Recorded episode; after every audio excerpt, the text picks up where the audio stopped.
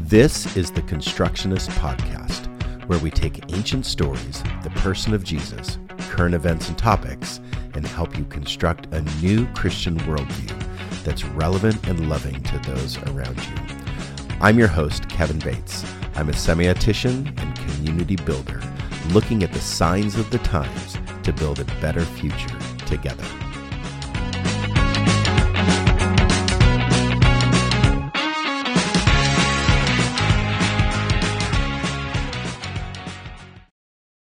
Are tuned into the Constructionist Podcast, and tonight we are continuing our now 10 part series on the body, constructing a new you.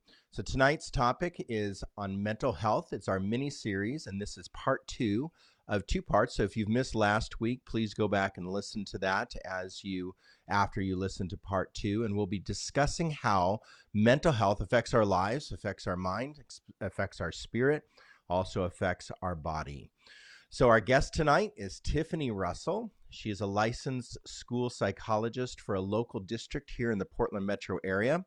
And it's important to note that this podcast is separate from her work at the district and does not fully represent the policies um, set forth by the state of Oregon. So, rather, our focus tonight is an open discussion about children's mental health and mental health in general.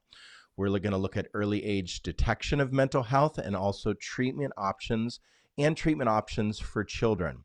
So, as hosts, we want to make it clear that we're not professionals or practitioners in the realm of mental health or psychology. Our aim is to just facilitate an honest and informative discussion on this important topic.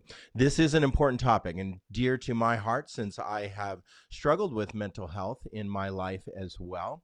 And many of my friends and the people that I'm connected with do. It's not a hidden topic, and it's something that my friends and the connections in my community that I have, we like to talk about it openly because we find it healthy to help one another find the resources that we need. And so, our our commitment and also our encouragement is that if you are struggling with mental health issues or you just perceive that you need help in some way when it comes to your mental health, we want you to go to a licensed counselor.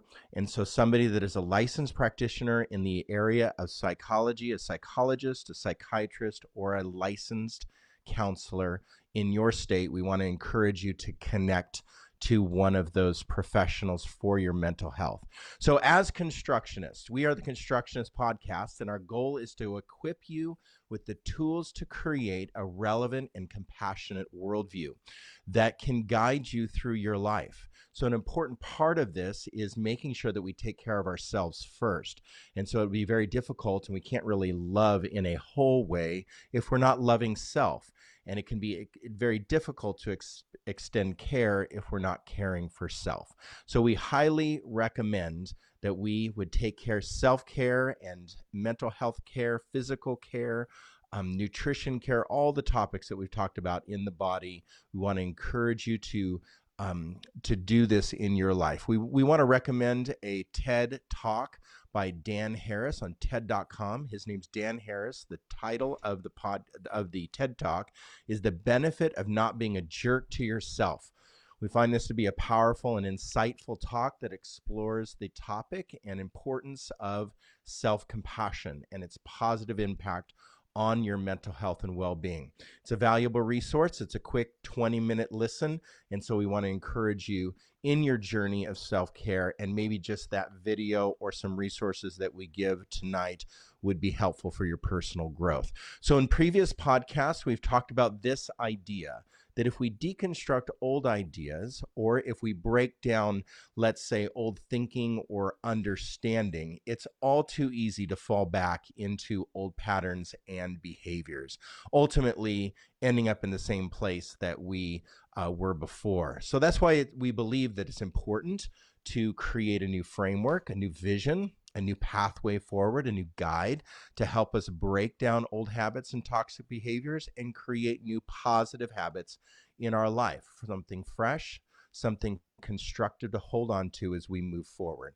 I think without it, we run some risks in falling back to poor or or bad uh, mistakes or perpetuating harmful patterns. So, this is our thinking space. This is a place where we just get together and talk about things that we find important. We think that the world of mental health is an important exploration, an important journey that we need to be open about and and just transparent and vulnerable when it's safe to do so. And so we like to share ideas and thoughts in this realm um, and today we're striving to just articulate practical thoughts, maybe a little practical theology, practical ideas that would help us in our daily life. So, in the last 10 part series, we have covered these topics so far. First is goal setting, habits and toxic behaviors, self concept and beauty. Fitness and nutrition was a two part series uh, with Stacy Cannon on cipher.life if you want to connect in to what she offers. Spiritual practice and meditation, healthy relationships, a two part series. This is the second one on mental health, and then the all important neglected rest um, and and recovery um, is going to be our last podcast next week.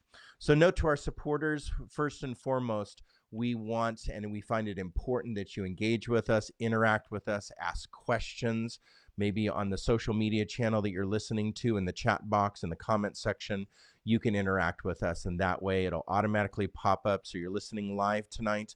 Those will automatically pop up. We'll be able to answer those questions. And we want you to answer, ask questions tonight. And we want you to ask bold questions tonight. Just ask us anything and Tiffany's here to help us guide through those questions to give responsible answers from a professional's perspective. Um, also, during the week, if you're listening to this off of Thursday night, during the week, we attempt to answer all the questions that are asked throughout the week as well. If you want to financially support us, you can go to resonatelife.org. That's going to be provided in the chat box as well. And and go to the give tab. That'll take you to a give site where you can financially support us so we can provide valuable content like this in the future. So mental health part 2 that's where we're at I just want to address something really important. Since I'm a pastor in the local community here in the in the Portland metro area I can speak on behalf of my profession and also my perspective when it comes to faith communities and leading a faith community myself and also being in the faith communities faith communities that I've led in the last 25 years. The church has not done a good job in addressing mental health. We really have not we haven't done a good job in promoting professional mental health or encouraging people to to enter into a journey of counseling we just have not done it. We've had theological, bad theology. We've had theological practices where we've actually told people things like, um, if you would just pray harder, you can overcome depression. If you would just pray that the devil would leave you, like you had some demonic oppression or, or possession in your life, um, that the mental illness that you have is like a spirit, a demonic spirit inside of you that needed to be cast out. Or if you were suffering from depression or any mental illness in general, it was common to say that you didn't have the fullness of Christ in you. Those kind of statements are toxic. They're absolutely wrong. We don't support them at all. They're unhealthy. And on behalf of all the pastors, if I could say I'm sorry, I know that I can't, can't say I'm sorry for everybody, but the way that we've behaved around mental health has been completely inappropriate. I don't find it um, biblical. I don't find it uh, philosophically healthy. I don't find it culturally good.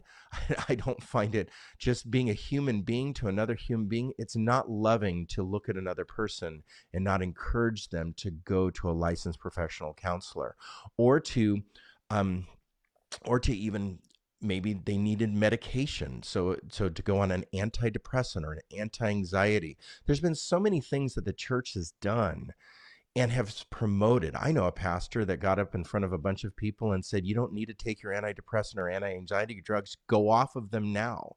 That's dangerous. If anyone ever tells you to go off of your antidepressants, anxiety, or panic attack medications, please just walk away from that session. Walk away from that voice. That is not what you need to do. There's licensed professional people who can guide you through medication, counseling, and therapy and help. So mental health. Uh, so I just needed to just give that caveat as that's my professional my profession and my professional opinion that we need to promote professional help and mental illness care. So, mental illness is one of the most common health conditions in the United States. These statistics I gave last week, I'm going to give them again. One in five Americans experience mental um, illness in a given year. One in five children, either currently or some point in their young life, have a serious debilitating mental illness. And Tiffany is going to inform us about some some experiences that she's had. One in 25 Americans live with a serious mental illness, such as bipolar disorder, a, a clinical depression, or even schizophrenia. One in 25 Americans in the United States. So you, if you start doing the math on that, mental illness is a part of our culture. It's a part of our communities. It's in our homes, it's in our families, it's in our churches, it's in our workplaces, and we need to take this seriously. Another thought is there's not one single cause to mental illness. It's very dynamic. There's a number of factors that contribute to either the risk for or the actual mental illness. And so early experiences, of course, trauma and PTSD and early history of, of abuse, child abuse or sexual assault or witnessing violence of some kind. Um, experiencing medical conditions, ongoing chronic illness and disease like cancer, diabetes, some biological factors like chemical imbalances in the brain, serotonin levels, and such. Um, the use of drugs and alcohol can affect our mental health and having just isolation. So we saw a lot of mental health emergence out of COVID isolation. And so isolation and loneliness or alone too much aloneness can can you can have feelings and and those feelings can turn into depression. So one thing that i do want to mention though is the challenge with mental illness especially in our united states of america where we have this american dream that everything's supposed to be happy happy joy joy that mental illness has a stigma around it. We don't want to talk about it. People are afraid of it. People think you're weird when you have it. People think you're wrong. People tell you to get over it. People say all kinds of things, and that is called stigma.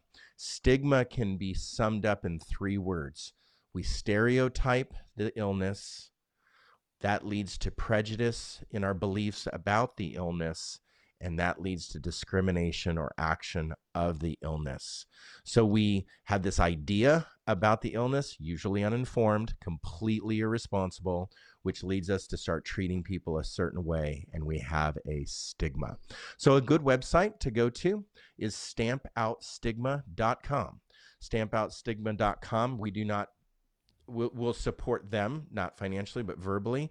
We're not getting anything for promoting their website, but they do have some good resources about how to stamp out all kinds of stigma, stereotypes, prejudices, and discriminations, especially in the realm of mental illness. All right, enough of me because we brought on a special guest.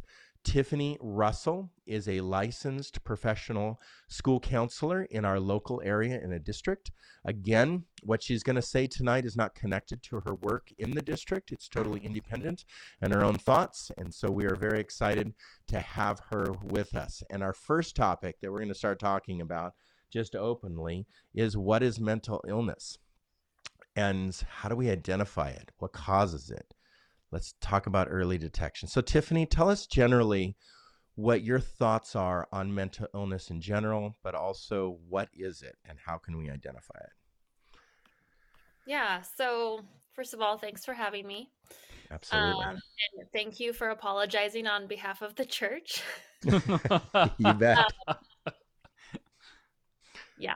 So we'll get into that later. But um, so just like you said, um, there are many causes for um, mental illness. Um, genetics play a huge role.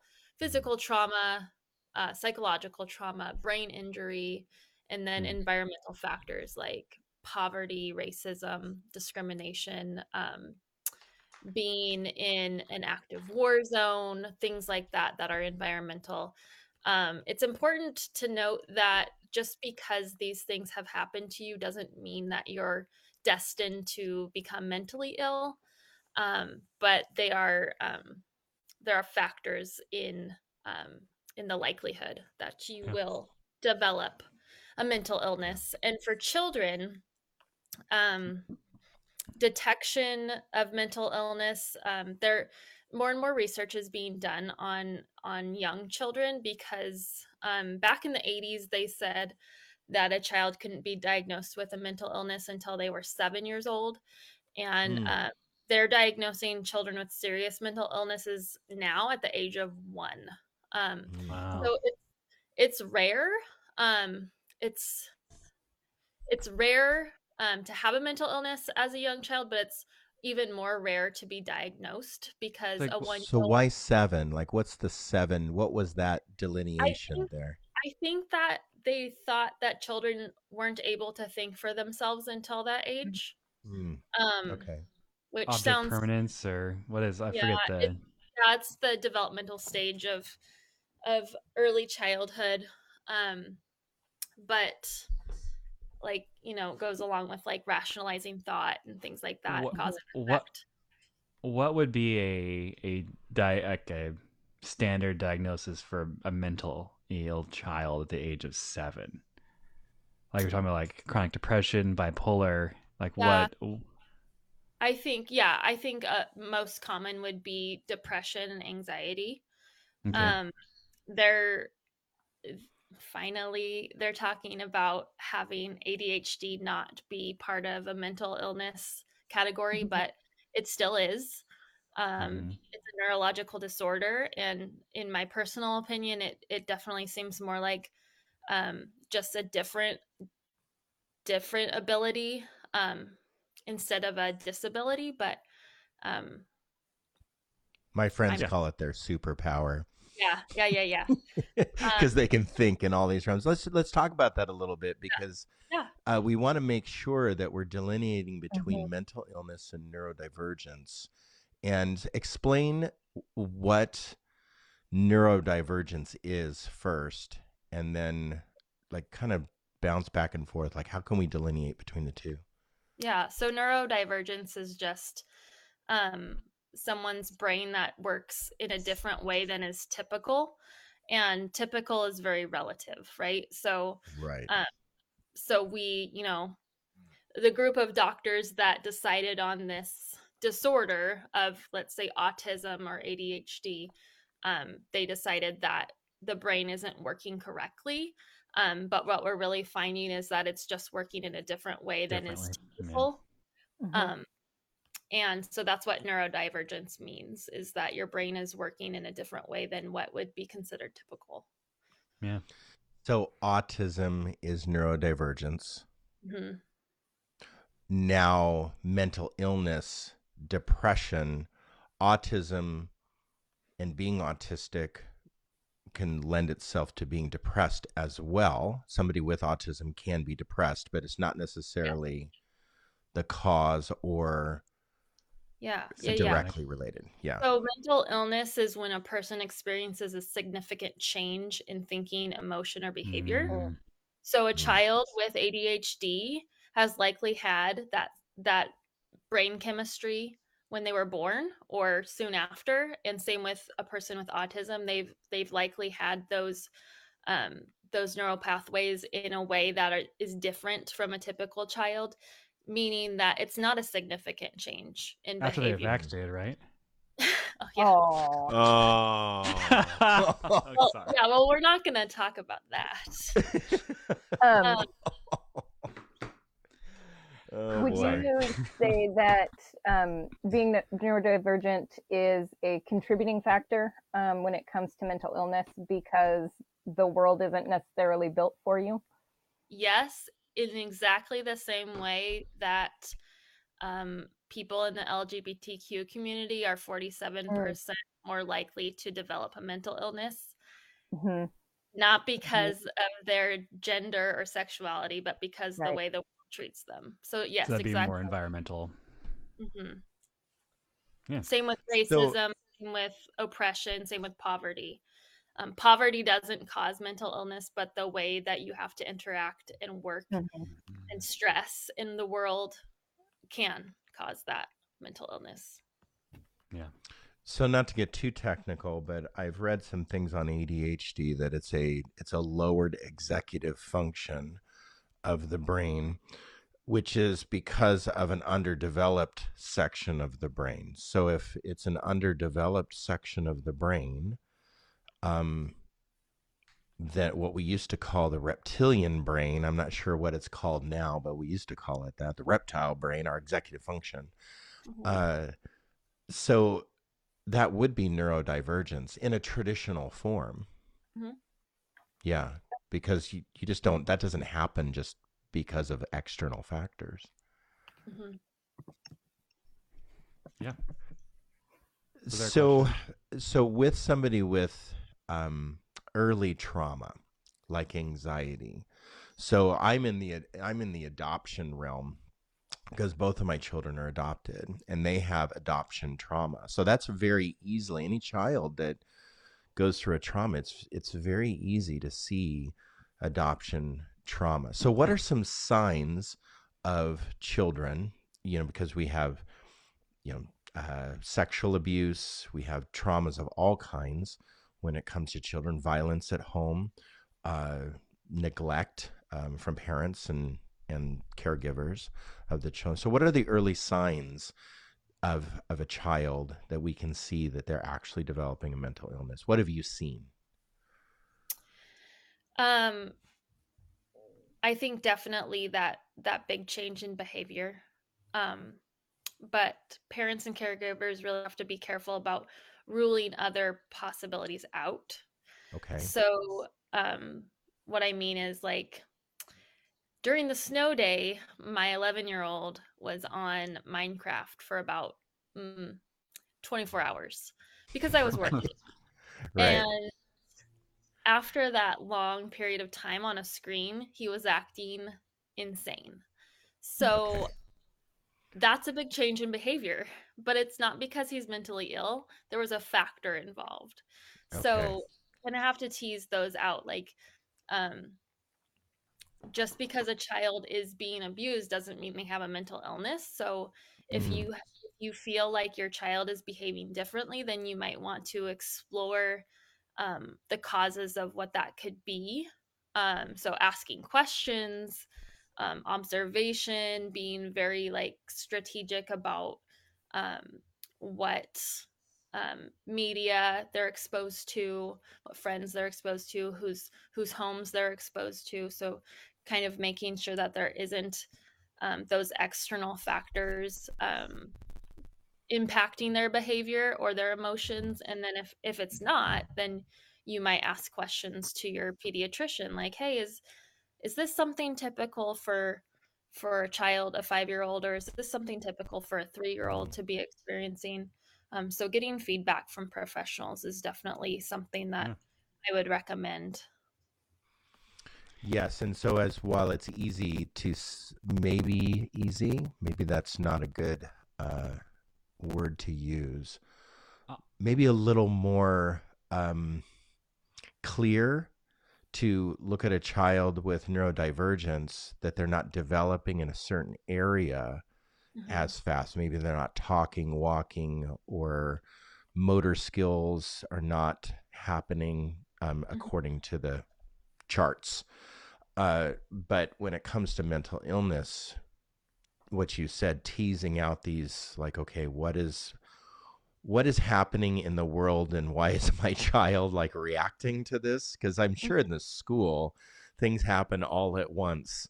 And so Mhm. all of a sudden you have a hundred kids that are experiencing all of this, you know, craziness because they all like took three days off of school and now they have to go back to school and they're all like angry about it or whatever.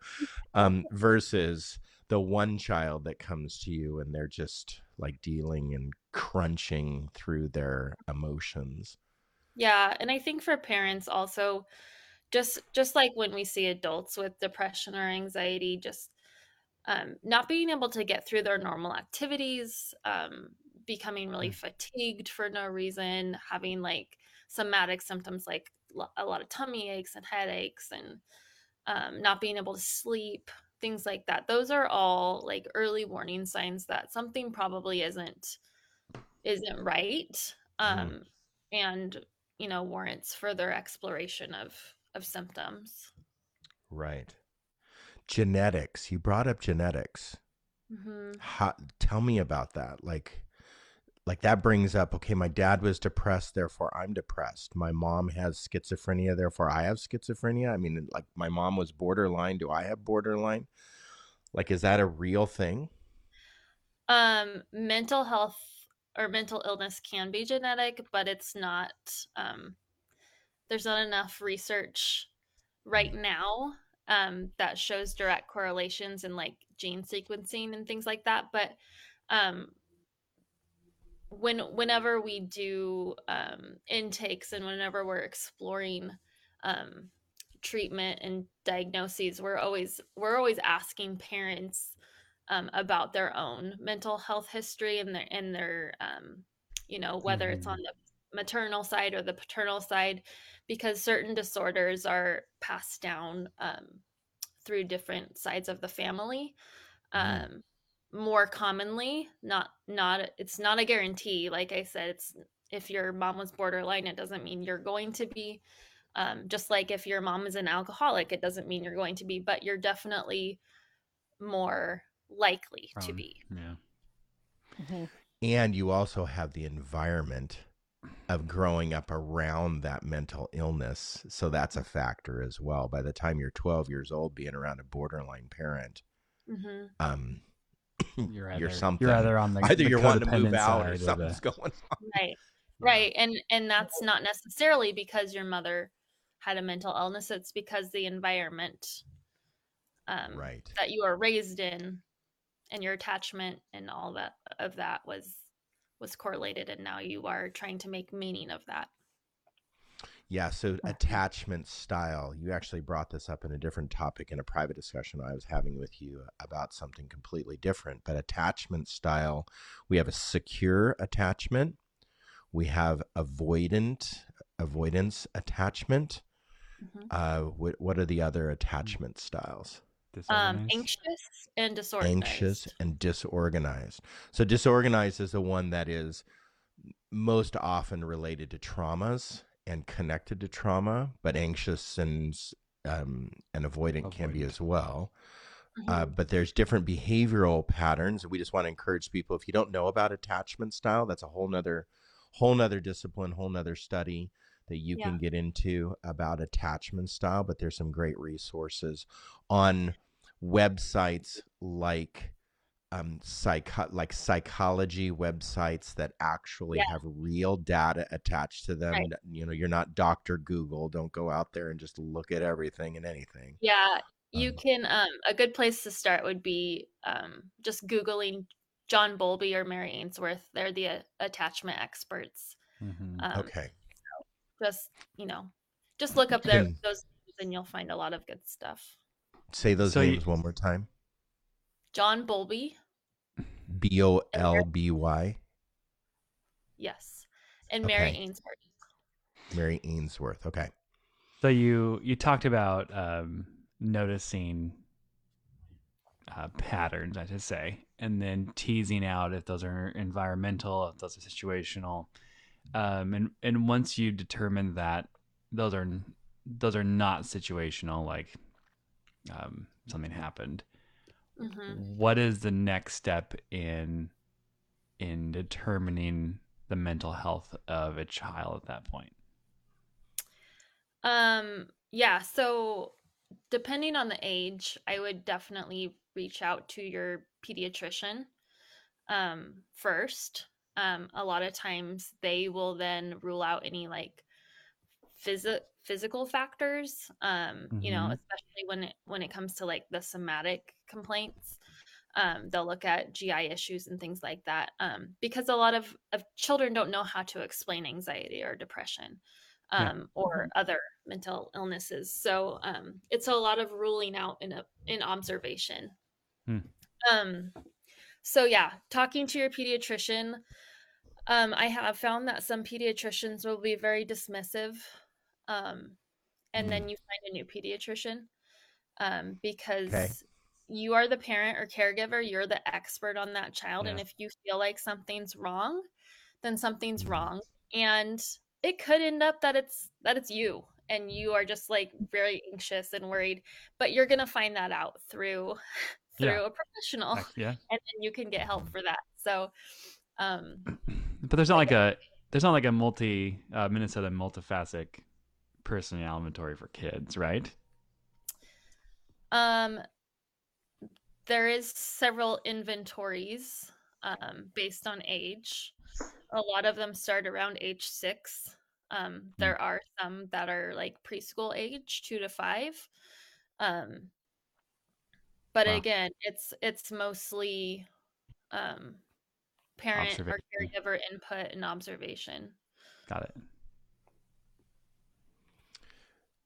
So let's move on because we just talked about question one out of 10. let's, uh, we have a list of questions that we're going to try to get through. Um, and I don't want to race through them, but maybe some of them will be more easily answered. And then we can go back to some of these other topics.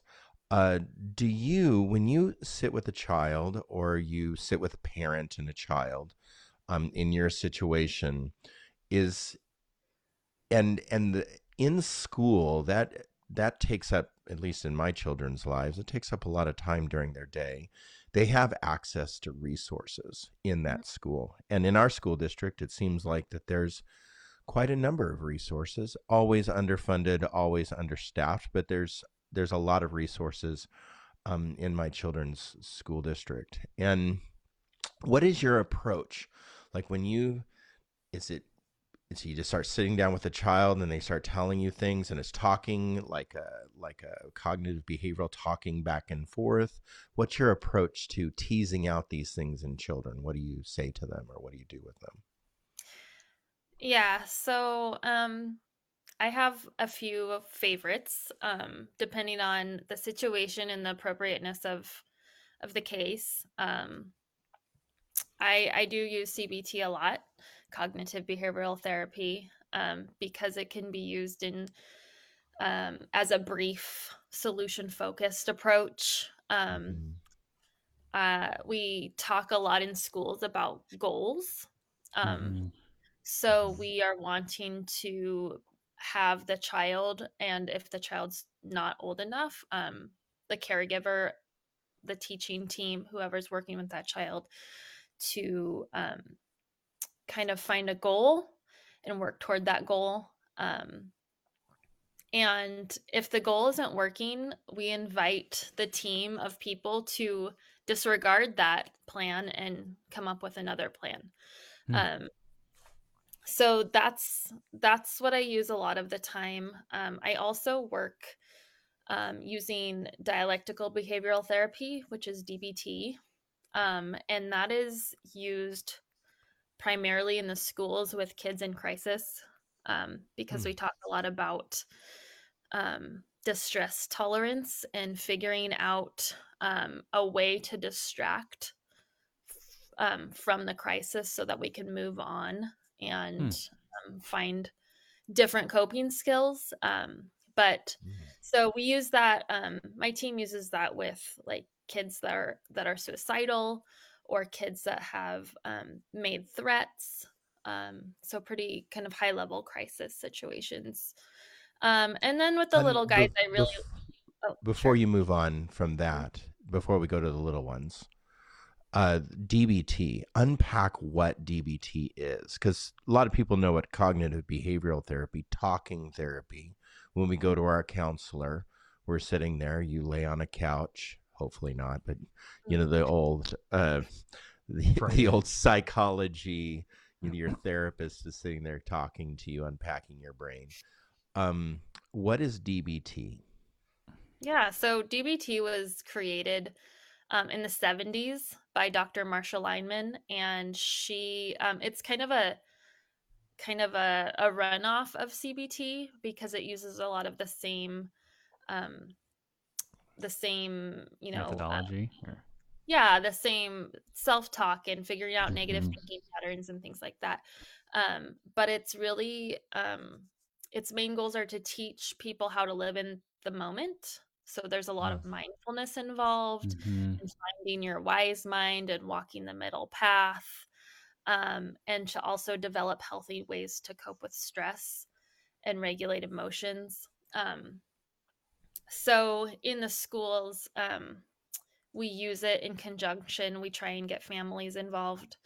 Um, so family is working alongside a youth to um, build distress tolerance um, and work on ways to walk the middle path. So, yes, it's true I'm having suicidal ideation, and it's also true that my life is worth living, and we Mhm. need to find that way to walk in the middle so that I I can be okay and I can keep working on my things that I need to work on and not end my life. Mm. So um, that's kind of that's kind of what that looks like in schools. So DBT is useful for for adults as well. Um, Yeah. It's an So- actual program. Yeah, it's the only proven um, therapy that has been successful with um, borderline personality disorder. Mhm. Um, and it's also used a lot with um, people suffering from eating disorders. Mm. Interesting. So DBT, I've had two people in my life go through the entire. It's like in a series, like a an entire program for adults, and I have seen great progress in these two individuals over this time. One person that I know went through it twice, um, and then they were told, "You know all the tools. You can't go through it a third time. you have to graduate from DBT." Uh, but both of my friends that have gone through it, one was suicidal most of her life, um, still has suicidal ideation, uh, still struggles, but yet has massive, major helpful tools to help her navigate through, like you said, down the middle of not wanting to die and wanting to die. And so let's find a middle way. Um, and also then a gentleman that I know um, has had great success. So that is something that we can really encourage our listeners that if you want to explore uh, DBT, talk to your uh, licensed professional counselor, therapist, psychiatrist, psychologist that you're seeing, and have them refer you to a DBT specialist. And it could be very, very, very helpful. So, do you find parents being in the way?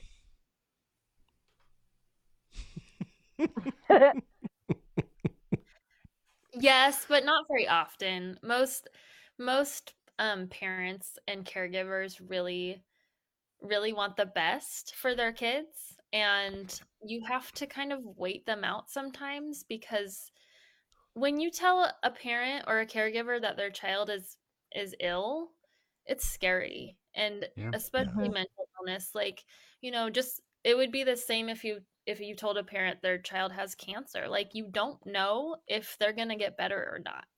Yeah. It's really scary. So you kind of have to give them time and grace and give them information and kind of you know, sometimes that relationship with the parent is an intervention in itself because Mm. once you get that buy-in from parents, the world can change for that kid. And I think a lot of a lot of things that a lot of times I tell parents like your child is the exact same person they were before you heard this information. So your child Mm. hasn't changed. Nothing's different about them. Mm. It's just you are now different because you have this information. Mm. So Mhm. just reminding them that, that that child's the same the same person with the Mm. same strengths and the same resiliencies and the same challenges and now we know we have this information and we can continue to work together to help the child. Gosh, that was so good. I almost can I just take that and use that? oh man. That is some some things when when those things are said, your child is the same person that they were 5 minutes ago before you learn this new information. Sometimes we as parents I do. I get scared when my daughters, you know, something happens like physically. Oh my gosh, you know, they're going to die. We have to take them to the hospital. Um my kids were sick. They had, you know, colds and they were just Okay. super sick, and that those thoughts go through my mind of how about if she gets really sick. Um, so it is scary when you hear that your child is ill in any way, Mhm. and then to have a professional look at you and say your child is at risk of mental illness. Mhm. That would just be a scary moment. Yeah, and a lot of times there's guilt. Um, Mhm. because the the parent feels like they did something wrong or like if they would have done this differently then maybe that that wouldn't have happened and sometimes that's true Yeah. But most of the time- yeah. most of the time it's not and it's Hmm. um and even when it is true it's not because typically it's not because the parent was trying to cause a mental illness it was because they were doing their best and you know they Mhm. weren't resourced or skilled or didn't have you know these these people supporting them and Right. some system failed them at some point and now you know their child is They had suffering they had the tools that they had and they were doing the best that they could. right yeah so um so yeah i think practitioners typically spend a lot of time um you know encouraging the parent Mm. you know letting them know that it's not it's nobody's fault it's not a you know just like cancer just like di- diabetes in children it's not someone's fault it's Right. a disease and now we know this information and, and there's things we can do about it Right. Trey, you want to jump in on anything? Do you have any thoughts coming out? I I have a question, but it's not quite formed yet. Um, Okay. I'm I'm curious about um, with a parent's experience. Like, do you find that um, after their child receives a diagnosis, do you find that um, parents are more interested in looking into their own mental health? Do you find yourself um, being able to provide more tools for parents? yeah yeah i think um especially when a child starts um counseling or therapy um usually um the parent thinks that they're just going to send their child to therapy and the child They'll is sit going in to the car and well, wait. and then they realize oh like you want to see me too because the way that i interact with my child whether or not it was my fault the the way that i interact with my child impacts the Mhm. way they Right. um, experience life and i can do things different to help them be more successful Yeah. so Mm. um, That's great. yeah I, I think a lot of parents think yeah it's going to be a, a their therapist and them thing and then they realize it's like a family systems thing and Mhm. uh, Mhm. it can help everybody and then they're like oh i'm doing this because my parent did that and then um, it, it kind of becomes like a snowball effect and then a lot of people do seek their own their own treatment Mhm.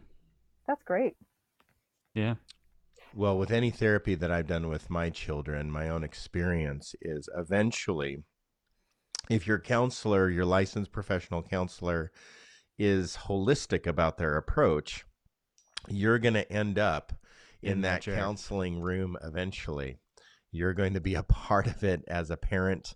Um, hey, we want to do a checkup with you and give you some information about your kid and how are you dealing with this and what are you what are your challenges and i end up in therapy myself uh, when uh, when my when my I, I go to the the parent meeting. So eventually we're going to end up there at some point either to help our children or to help ourselves. And so it's it's something that i think that we just need to talk about more that it's okay to end up in counseling.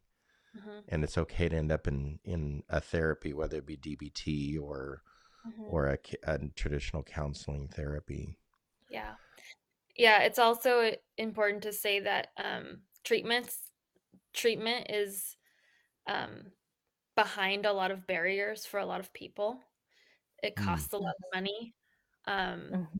it's not available um on some insurance plans. There's huge wait lists. Yes. Uh, There's a, a counsel, a larger counseling facility near us, and I know that their wait list was almost a year and a half long, Mm-hmm. Mm. and just severe shortage. Yeah.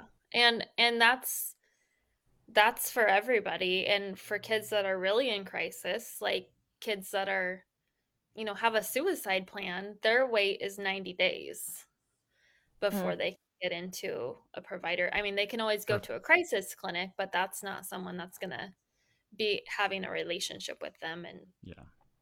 um, It might So, get them yeah, nine days, but yeah. yeah it is um, a problem So let's talk about the obscure things. When I think about mental illness, I think about that person just walking down the street screaming at themselves or screaming at Mhm. the world. Um, Mhm. I think about the word schizophrenia. Mhm. I think about uh, the parent that kills their kids. So we always have these like extreme examples in our culture. what what causes? That was extreme, yes. Yeah, it is extreme. I think about the suicide, the person that I know that walked up onto the porch of their girlfriend's house and put a gun to their head and shot themselves in front of their girlfriend and mother. You know, these extreme, extreme cases of mental illness. Is where does that come from? Help us to to identify because we don't I don't want people to think okay, I'm suffering from depression, I'm going to end up killing my family. Um so where does where does the I don't want extreme people to think that. What did you say? I said that's good that you don't want people to think that. yeah, I don't want people to think that. Um, but certain things can lead to that, and and so is there a delineation between the extreme cases and the the general? Is there like a general mental illness versus an extreme mental illness? Yeah, so there's a different categories. So there's like a, a moderate mental illness and then a severe mental illness. Um, the things you're talking about, um, you know, are like sociopathic tendencies, um, and that is rare. I don't have statistics um, before 2016, but it was about 1% of people with diagnosed mental illness um, were had like a severe mental illness like that Okay. um, and i think some things that can contribute to getting to that point is the average delay between the onset onset of mental illness and um, treatment is 11 years Wow. wow. so, So so the time that somebody starts experiencing just a general moderate mental illness Mhm, to when they actually get help mhm. is 11 years yeah average. and those are the people that get treatment so if you think about that Right. people that don't get treatment So the Mm. people that don't have access to treatment or the people that um, have been told by the church that they shouldn't get treatment. Um, right, those right. people are not getting treatment, and it you know it is a snowball effect. It can you know you are mentally ill, you have these experiences, you become more mentally ill until the point where you cannot, you know, you cannot Function, yeah. in your own brain. It's not. It's no longer you. Hmm. So there was Jake a there. the idea I thought of is when I've read about schizophrenia in the past, it's been a early twenties to mid twenties experience where that's the most onset. Is that is that a, do you feel and find true with that, or are you seeing it younger and younger into children? Oh, yeah, it's it's much younger. Um, I think, um, I think, um, probably kids as young as like nine Whoa. have been diagnosed with schizophrenia. That could be wrong, but it's around that time, like early, Mhm. like tween tween years. Um, Mm. and um, they haven't at this point they haven't found a reason except for um, you know undiagnosed and un- untreated trauma traumatic Mm. experiences that have been um,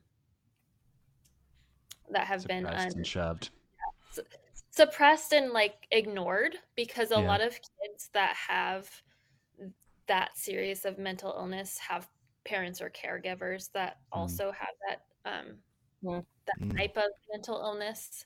Right. And um, as you probably know, our um, our child protective services and human services are um, not the best social services, not because of ill intent, but because of funding and time and resources and Mhm. things like that. And um, people aren't, the stress piles on and the poverty piles on and the oppression piles on um, Mhm. and the shame piles on, and then there isn't additional resources.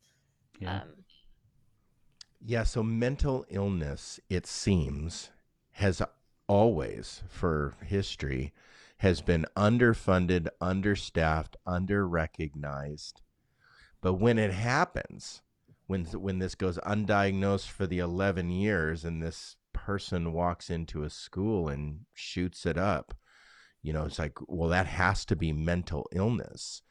And so we have to we have to start addressing um, this at the core. And I wish that we would remove these stigmas and really focus on okay, what are some causes, fault or no fault?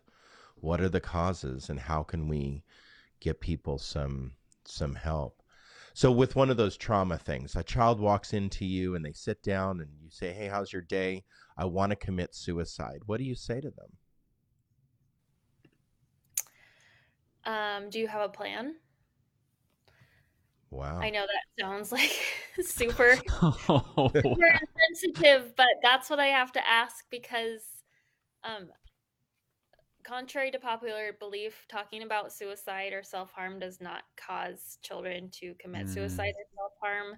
Right. Um, they need to be asked directly. It actually shows love and care um, when you ask directly. Um, so I, I do. I normally that's the first question that I would ask is, um, do you have a plan? And a lot of times their plan is very vague or like, um, but when it's not very vague, when it's very specific, and they have access to those things that um, they want to use, then um, then there's different protocols and such. So Mm.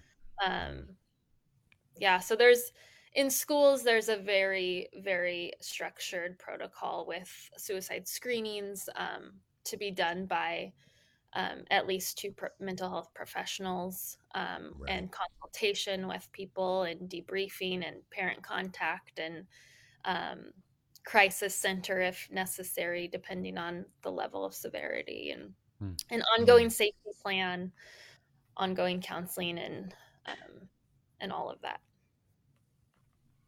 And then self harm. Like Mhm. if a cutter, scratcher, what what do you say to them?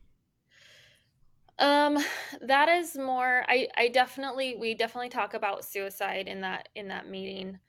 Um, self harm is not typically considered suicidal ideation, um, depending on the harm, of course. If they're Right. cutting their throat, that's a little bit different. But um, cuts on the wrist, things like that, it's you know it's a numbing sensation, just like drinking or sex or alcohol, drugs. Um, it's it's something to numb emotional pain. Mm. So um, that's often where that conversation goes um, with with other supports, of course. Yeah. Yeah. What kind of drug use are you seeing in the schools right now? Like we live in the Portland metro area.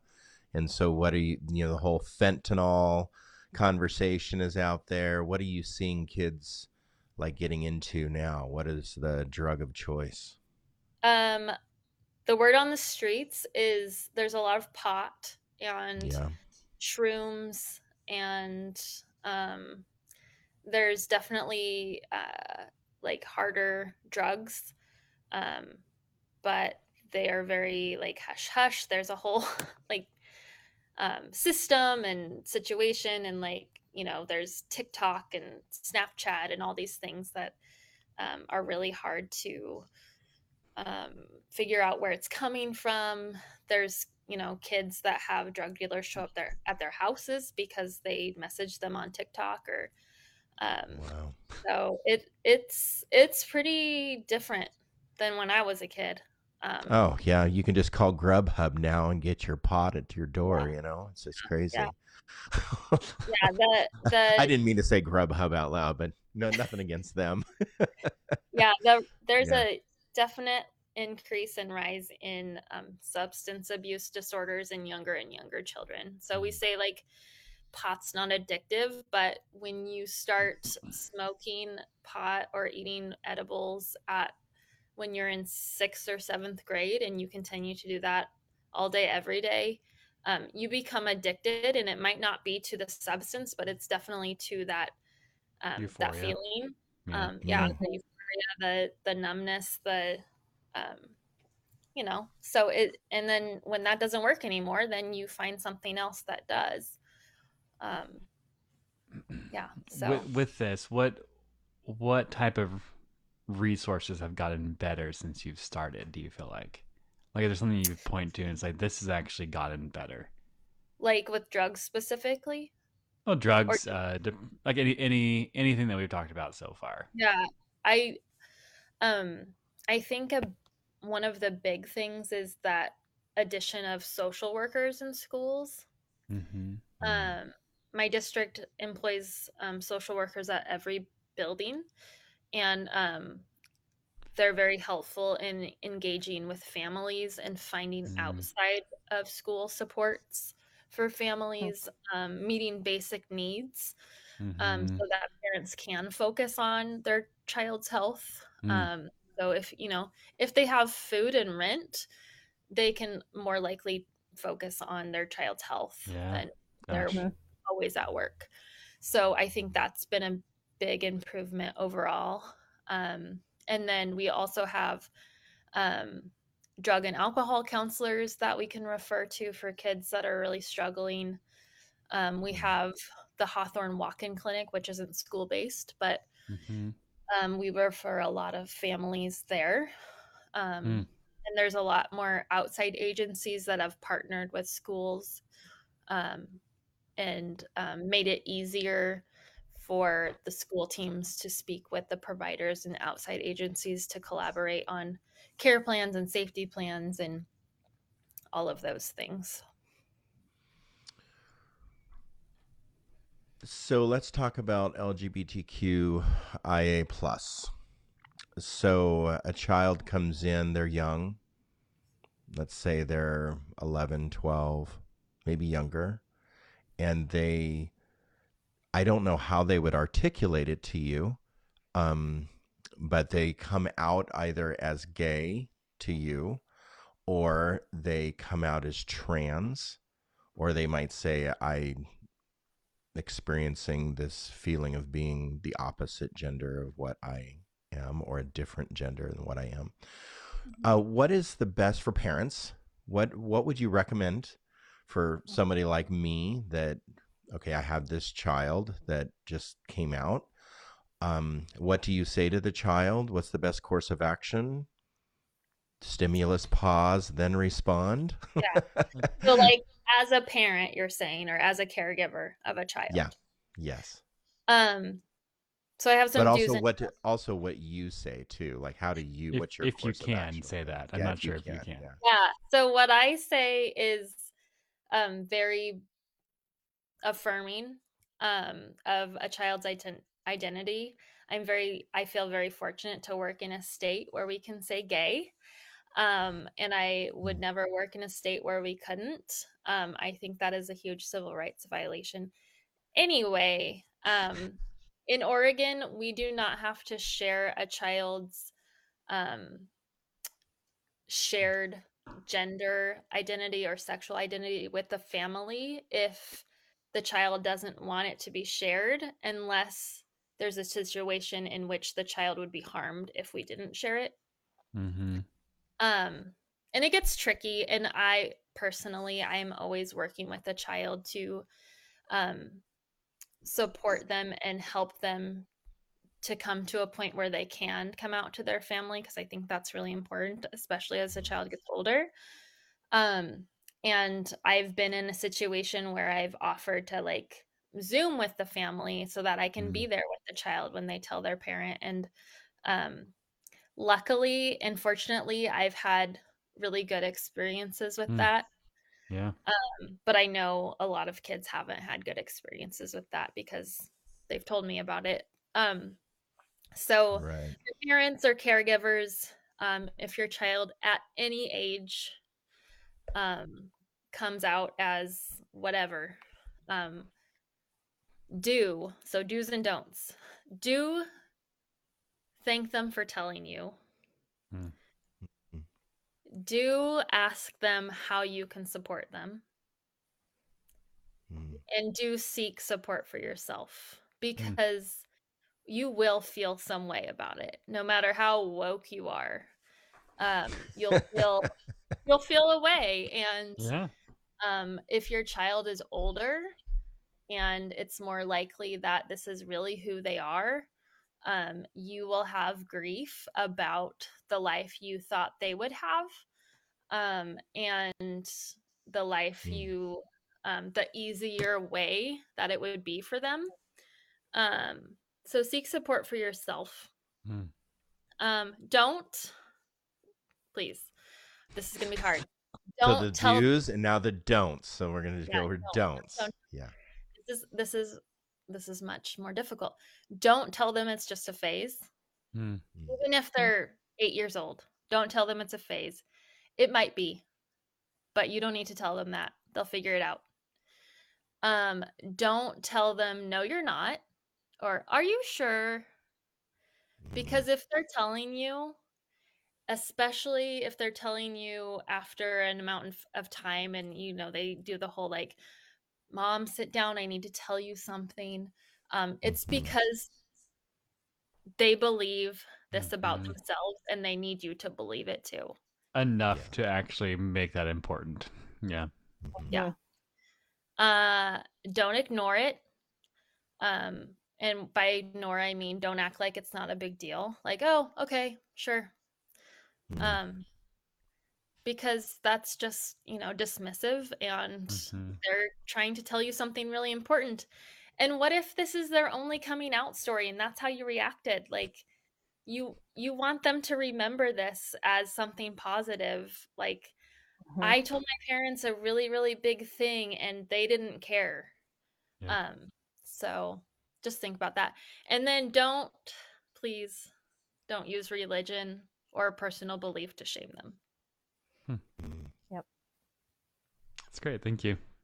Very Wonderful. good. So I have not personally uh, experienced that um, with my children, but I've I've walked alongside parents that have, Mhm. and many many times because we have you know you in our lives and we have you know other people like you in our lives that have coached us on how to um, talk and respond and guide you know somebody that is coming out um, which has been very helpful to have a community of people around somebody like me. It's like how do i respond to this as a pastor? How do i respond to this as you know a friend? Um, I've also, in my olden days, been a part of those conversations. Olden years, go, yeah, uh, been a part of those conversations, and they have not gone well at all. And and today, I don't have relationships with those people because of those conversations. Uh, but today, because of the other the do's, because we did these other things, I do have relationships with these people, and I think what you're saying is that how we respond builds trust, how we respond builds mm-hmm. safety, how we respond builds love and care, so that if they if it is a phase or if it is a moment um, they go through and journey through that moment and they're able to tell you other things as a parent or a friend or a pastor. Um, Exact- and we need to create those environments for our children because they're going to come out not in necessarily in a uh, uh, gay or LGBTQIA way, um, but they're going to admit some things to us in the future to honor the language of coming out for being gay and admitting uh, things that we need to create environments that would help them to to share. Do you think that when we respond in very negative ways that that could potentially put that child at risk of mental illness 100% if you you're your child's security and if you have something wrong with who they are as a human being like think of how harmful that is and think of Mhm. how how hurtful that could be your Mhm. parent is refusing to acknowledge your existence in the way that you see yourself even if it's a phase right Yeah. that Right. doesn't matter it's in That's the, the, phase moment in. Yeah. in the moment of that 11 year old's life or 15 year old's life that is truth to them and you're denying their truth Mm. and it it wouldn't matter as much if a classmate said it or a teacher said it or someone on the Mhm. street said it but you as their security and their provider um, and the Mhm. first and best relationship they have likely says that you don't acknowledge them or you don't believe them or you don't think it's okay um, it's just very it's very damaging mm-hmm. definitely any thoughts on that from anybody else okay Nothing new. I just really appreciate what Tiffany had to say. yeah, totally 100% I was trying. I to think we it. We live in a culture today that um you know we've we need to have learned from the last you know 100 years of how to respond differently and to create environments differently when it comes to these really um uh crucible moments in people's lives and also difficult topics to talk about with like mental illness. We need to create a different culture around it so, as a pastor, I need to ask you, like, from my perspective, looking at a faith community, how can the church respond better to these topics? Give us some advice. Like, if you were speaking authoritatively into the church right now, what would you say? I think this, like talking about it and being unapologetic about it, like we stand in support of mental health care. We stand in support of LGBTQ. We, you know, we we don't care about anything else except for a human being and you're here. Like that's that's what we care about. Um I think like your apology meant something. Um I don't I'm it's frustrating that it probably isn't going to be said in other spaces, but um I think that is huge. Like just acknowledging that um there are people that are not here anymore because and I and I don't mean like not here like not in the church. I mean like not here like dead because they were turned away and their their Mhm. mental health didn't matter enough um to the church to be cared for um and they kind of went by the wayside um and that's on us like that's on the people of Jesus in the Yeah. United. States um and that's i mean it's it's really um discouraging and i think that um, in my own life i know several people that have turned away from the church because um, Mhm. their mental health wasn't acknowledged or because um, they were told to go off of their medication or they were told that no you can't put your kid on on medication um, you just need to pray about it um, Mm. Yeah. Hmm. I know I know somebody personally that was asked or was told from a pulpit to go off their medication and they did and it wrecked his it wrecked his existence. He just went just totally deep into mental illness. It was scary. Mm.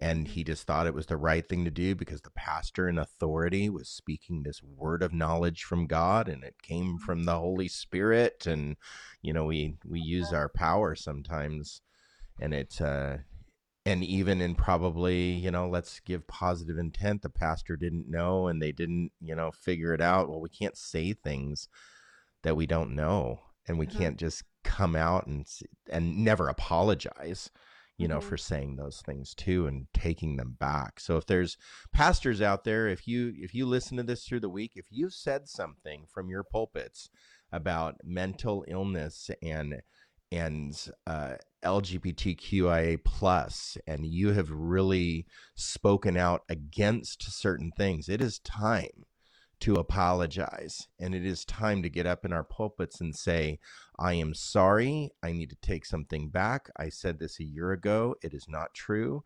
This is what is true." Um, there's a movie out right now called The Jesus Revolution, and it's about the Calvary Chapel and the the Jesus movement out of the late 60s and early 70s. And everyone's all excited about this movie. And all my conservative Christian friends are like, yeah, go see the Jesus Revolution. It's amazing. But uh, there's a person in the movie that's depicted who is a Mhm. real person. His name is Lonnie Frisbee. Lonnie Frisbee was the evangelist that came alongside Chuck Smith and invited all the hippies off the beaches into the Jesus Revolution. He was the big gatherer of all the hippies. And uh, he brought thousands and thousands and thousands of people to faith, to Christ, baptized them into the ocean, brought them under the tent of Calvary Chapel, and they started an entire huge movement all over the United States and really all over the world. I think they have between the Vineyard and Calvary Chapel, both movements came out of Lonnie Frisbee's work. And um, and over the course of his ministry, at some point, somebody found out that he was gay, and they kicked him out. They kicked him out of the church. They excommunicated him from both movements, and he then lost his way and went off and and actually contracted AIDS and died in the early 90s and died tragically. And to think about the difference that those churches could have made in Lonnie Frisbee's life if they would have just accepted him at the table too, along with all his hippie friends, they could have accepted him too as well. And so, uh, so I think that we really need to think about uh, these things um, in our ministries.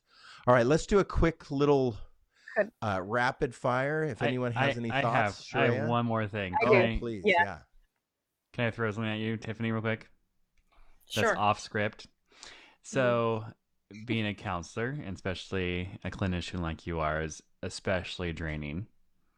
What do you do for your own self care? Mm. Ooh, I hate when people ask me this because I'm really I'm bad sorry. oh gosh.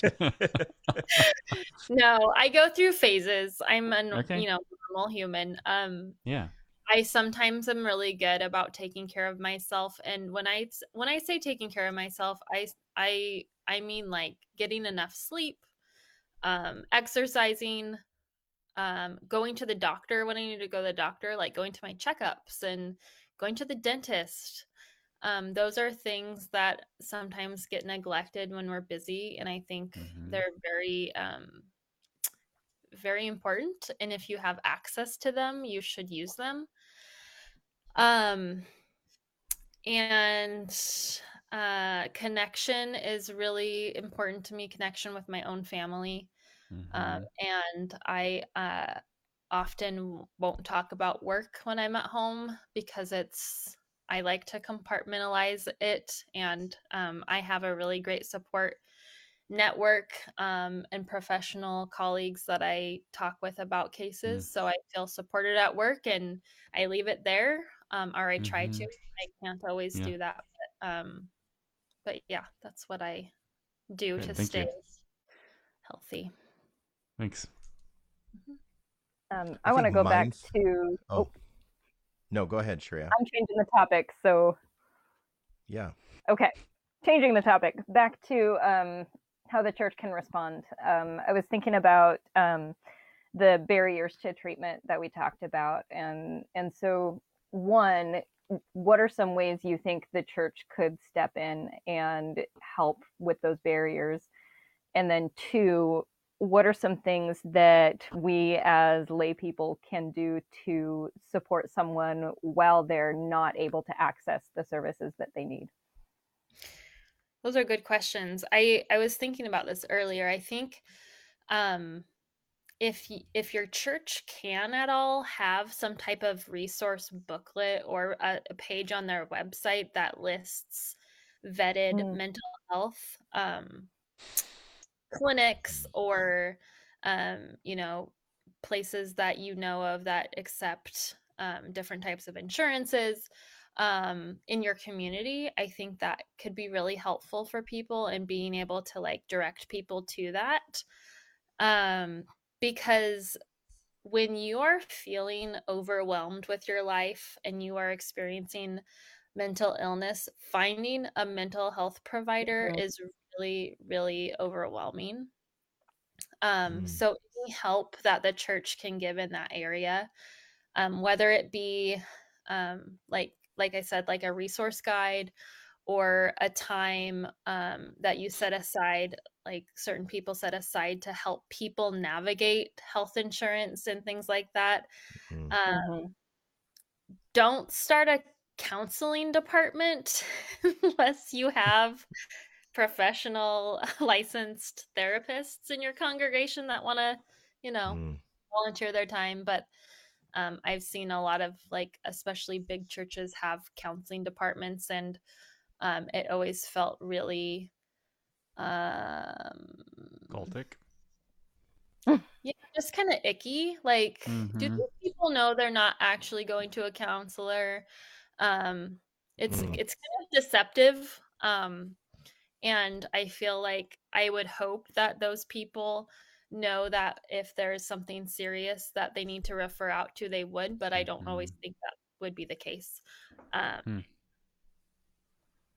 and then um, people to support friends going through mental illness.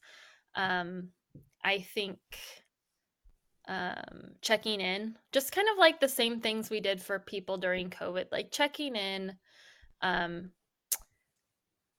doing things for them without being asked to do them. Because again, if you're having a mental illness experience, um, and someone says, What can I do for you? That's really overwhelming. Um, and people don't really um, have an answer to that all the time. So, doing mm-hmm. things, um, you know, saying, Hey, I'm going to be at your house at five and we're going to go for a walk. Um, and if mm-hmm. you get there and they don't answer the door, um, then then go in um, and make sure they're okay. But um, mm-hmm. also, you know, there's you know call, offering to call someone with someone the crisis line if they're in crisis yeah. um, being there in the room with them while they do that um, or um, helping them find a mental health provider um, if they're not able to do that because they're just feeling very overwhelmed or you know babysitting for them so that they can attend a session or um, letting them use your laptop so they can zoom with BetterHelp or something like that I was going to ask. Do you do you do you point people to online or do you majority point people to in person? Um, a lot of providers um, have moved um, to have a virtual option, and I think that's been really beneficial. Doesn't work for mm-hmm. everybody, um, and there are like big companies um, like Better BetterHelp where you can mm-hmm. like just like text with someone and i i've heard good things um mm-hmm. i don't think like those people are all licensed and they're all professional providers so um i think if that was your only way to get in um through one of those services i think that would be at least a good starting point um while you I've were used on it it's it's very helpful i've used it myself yeah um, I think it's really helpful if you know you don't you don't have the capacity to like yeah. be looking through um, websites think, and all that. Yeah, I think too uh, that if you can't find one locally that has BetterHelp or Talkspace is another one that's like a vetted resource. Right.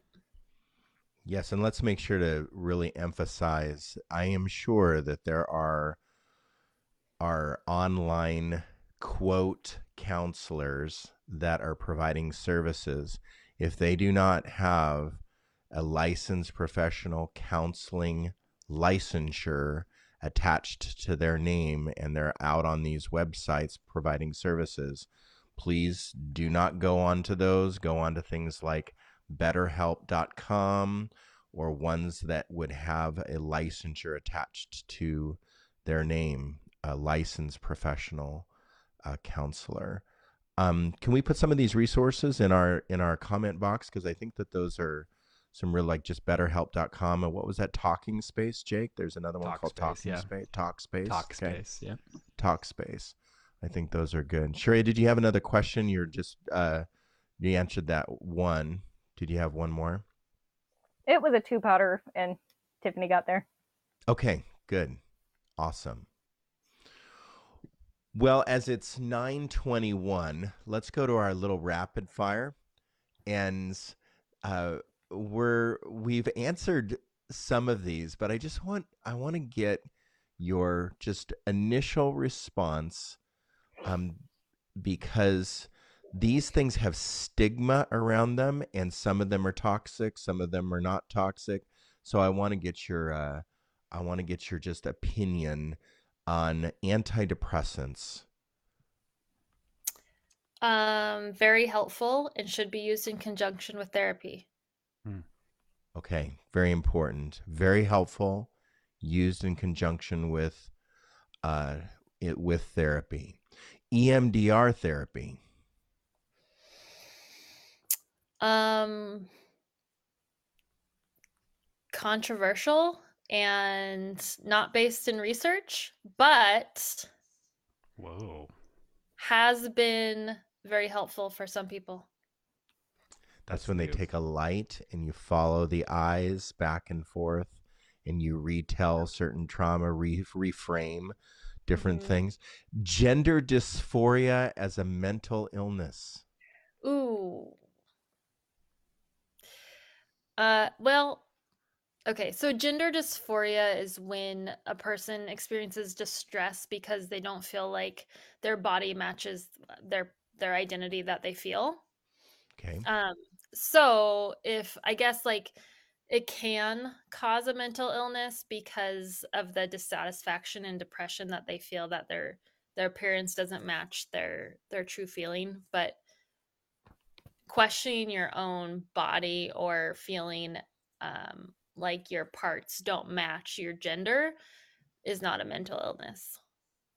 So gender is a social construct and and it has multi gender is on a spectrum in a Mhm. cultural context, but Mhm. also biological sex is also on a spectrum because we have 42 or 52 can't remember if it's 42 or 52 i'll have to look that up of different genetic combination of x and y xxx xyy X, xxy there's just multiple um, combinations of that. So we need to be very careful about how we speak about such things. Christian counseling. Mm. um this is my face showing how i feel. Um i feel like it can be very problematic when a counselor chooses to only use i i, I f- sorry i feel like it can be like an ethical violation when a when a counselor chooses to only um, provide christian based counseling services um, depending on their christian orientation if that makes sense. So if they're very conservative and um, Mhm. are one of those people that have that happen to have a mental health license and they're a mental health practitioner but their personal beliefs get in the way of their um, practice. their therapy yeah. practice um, that can be uh, an ethical violation in my opinion. Um, Hmm. and i feel like as a counselor or therapist um, you could just work with christians because they need therapy. I don't feel like you need to be a christian counselor. Right. Conversion therapy um awful and has caused a lot of pain for many people um and the person that invented it has um apologized and he is a out gay person and he um, feels very deep shame about um, what he has done to people in the name of God. Yeah. And being triggered.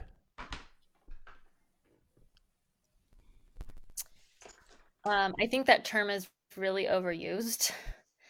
Mm-hmm. Um, but I also think that um, people are triggered by things. Um, and it can be a sign of I need to look inside myself because something just happened. Um, and I'm having a physiological reaction to it. Um, mm-hmm. And then mm-hmm. also being able to be brave enough to avoid things that are going to put your mental health in a tailspin. Um, so, like, for example, you shouldn't do EMDR if you're like in the moment experiencing trauma. Like, that's not a good fit mm. for you. Um, right. That would be a trigger. Um, mm. If you are suffering from PTSD and loud noises bother you, you shouldn't go to a fireworks show. Um, right. But so, we yeah. use the word triggered overused, like I'm oh, just triggered by everything. Yeah, yeah. Yeah. Um, when I get into an uncomfortable situation, I uh-huh. say I'm triggered. Uh-huh. Or if somebody walks in and they say a couple of very alt uh, political type statements, I say I'm triggered and I uh-huh. have to leave. Um, yeah. Well, I really appreciate your work. Um, and more importantly, I appreciate who you are as a human being. And I'm really thankful that you joined us tonight and that we, um, our listeners, got to just peer in a little bit and and participate just by hearing this information. We find this information important and just the practice of talking about it. We're not claiming to be professionals as the constructionists. We're not claiming to be practitioners. We just want to openly talk about such topics to get information that are that is uh, helpful and useful and also responsible. And so in our comments section, we have a couple of things that we want you to maybe do some deep dives for yourself. If you want to go to um, talkspace.com to look into online therapy, betterhelp.com, looking into online counseling. There's also a couple of uh, other links that we posted. There's the new CDC report out for children on uh, uh, screen time and the effect of screen time on mental illness. And so that's a brand new report that came out February 27th. It's a New York Times article about the report. And so know that it's written by a journalist, but it is backed by some uh, data. Uh, that is from the CDC. So they just released that report, screen time over the last decades of uh, children's mental health. So Talkspace.com, BetterHelp.com, just learning how to be a, a mindful and a parent that pays attention. I would say we need to pay attention to our children's mental health. We don't need to deny it. We don't need to tell them that what they're experiencing is not real, no matter what it is. We need to create spaces that are healthy and safe for our children to be vulnerable with us and that we can find the right resources for them. Just know that that you and me as a parent we do not have all the equipment and the tools to help all the problems that our children face and so therapy for our children is important useful and we want to encourage that as well not just for ourselves as, as adults but also for our children and we can advocate for our children in these ways.